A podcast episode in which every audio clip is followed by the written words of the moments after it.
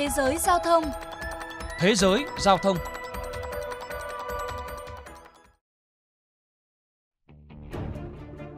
Thưa các bạn, theo thống kê, ngành vận tải đường bộ Mỹ có trị giá lên tới gần 800 tỷ đô la Mỹ, vận chuyển hơn 70% số lượng hàng hóa trên khắp đất nước và sử dụng khoảng 6% lao động toàn thời gian.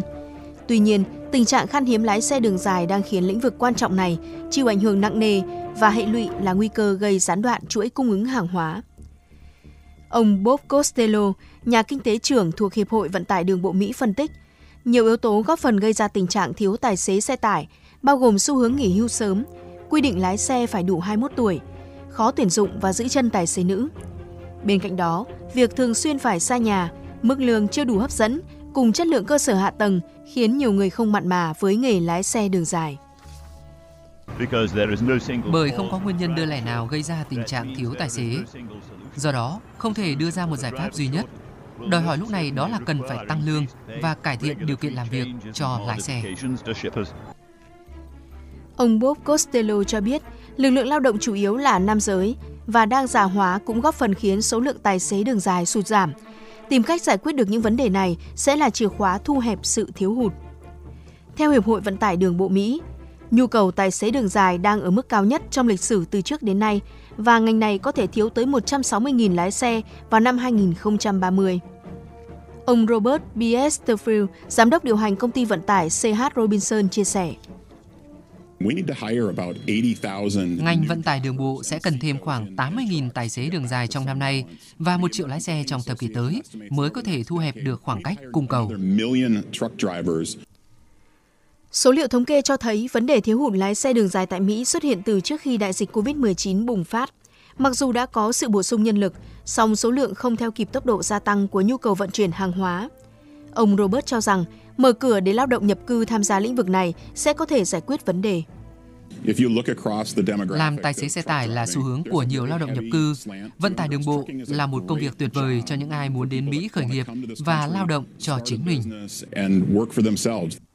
Tuy nhiên nhìn nhận ở góc độ một tài xế xe tải đường dài, Aaron Budding, người thường xuyên chở thịt lợn từ thành phố Winnipeg, Canada tới bang Tây Virginia, Mỹ cho biết đây là công việc rất vất vả và không phải ai cũng đủ sức theo đuổi. Budding cho hay, anh hiếm khi được ở nhà trong khi phải liên tục di chuyển trên quãng đường khoảng 6.000 km mỗi tuần. Aaron Budding chia sẻ, anh yêu nghề lái xe tải, song công việc này còn chưa được xã hội coi trọng. Tôi tự hào về công việc của mình. Số hàng hóa tôi vận chuyển có thể phục vụ hàng nghìn người và mang lại những giá trị tốt đẹp cho xã hội. Tuy nhiên thì nhiều người trẻ không muốn làm công việc này bởi có một số sự kỳ thị nhất định. Một số người gọi chúng tôi là những công tử nặng mùi hay đại loại như vậy. Điều đó là không đúng và thực sự gây ra sự tổn thương. Còn cô Mina, một trong số ít nữ tài xế xe tải đường dài chia sẻ, do định kiến khiến tỷ lệ phụ nữ tham gia trong ngành vận tải đường bộ rất thấp. Mina cho biết, trong thời kỳ cao điểm của đại dịch COVID-19, tài xế xe tải được coi là những người hùng trên đường. Tuy nhiên, điều đó ngày càng phai nhạt theo thời gian. Tôi nghĩ khi xảy ra tình huống cấp bách, mọi người mới nghĩ tài xế xe tải quan trọng thế nào với nền kinh tế. Nhưng cần hiểu rằng, từ thực phẩm, quần áo cho đến đồ gia dụng thiết yếu, mọi người dùng mỗi ngày đều được chúng tôi chở trên những chiếc xe tải đến ở một thời điểm nào đó.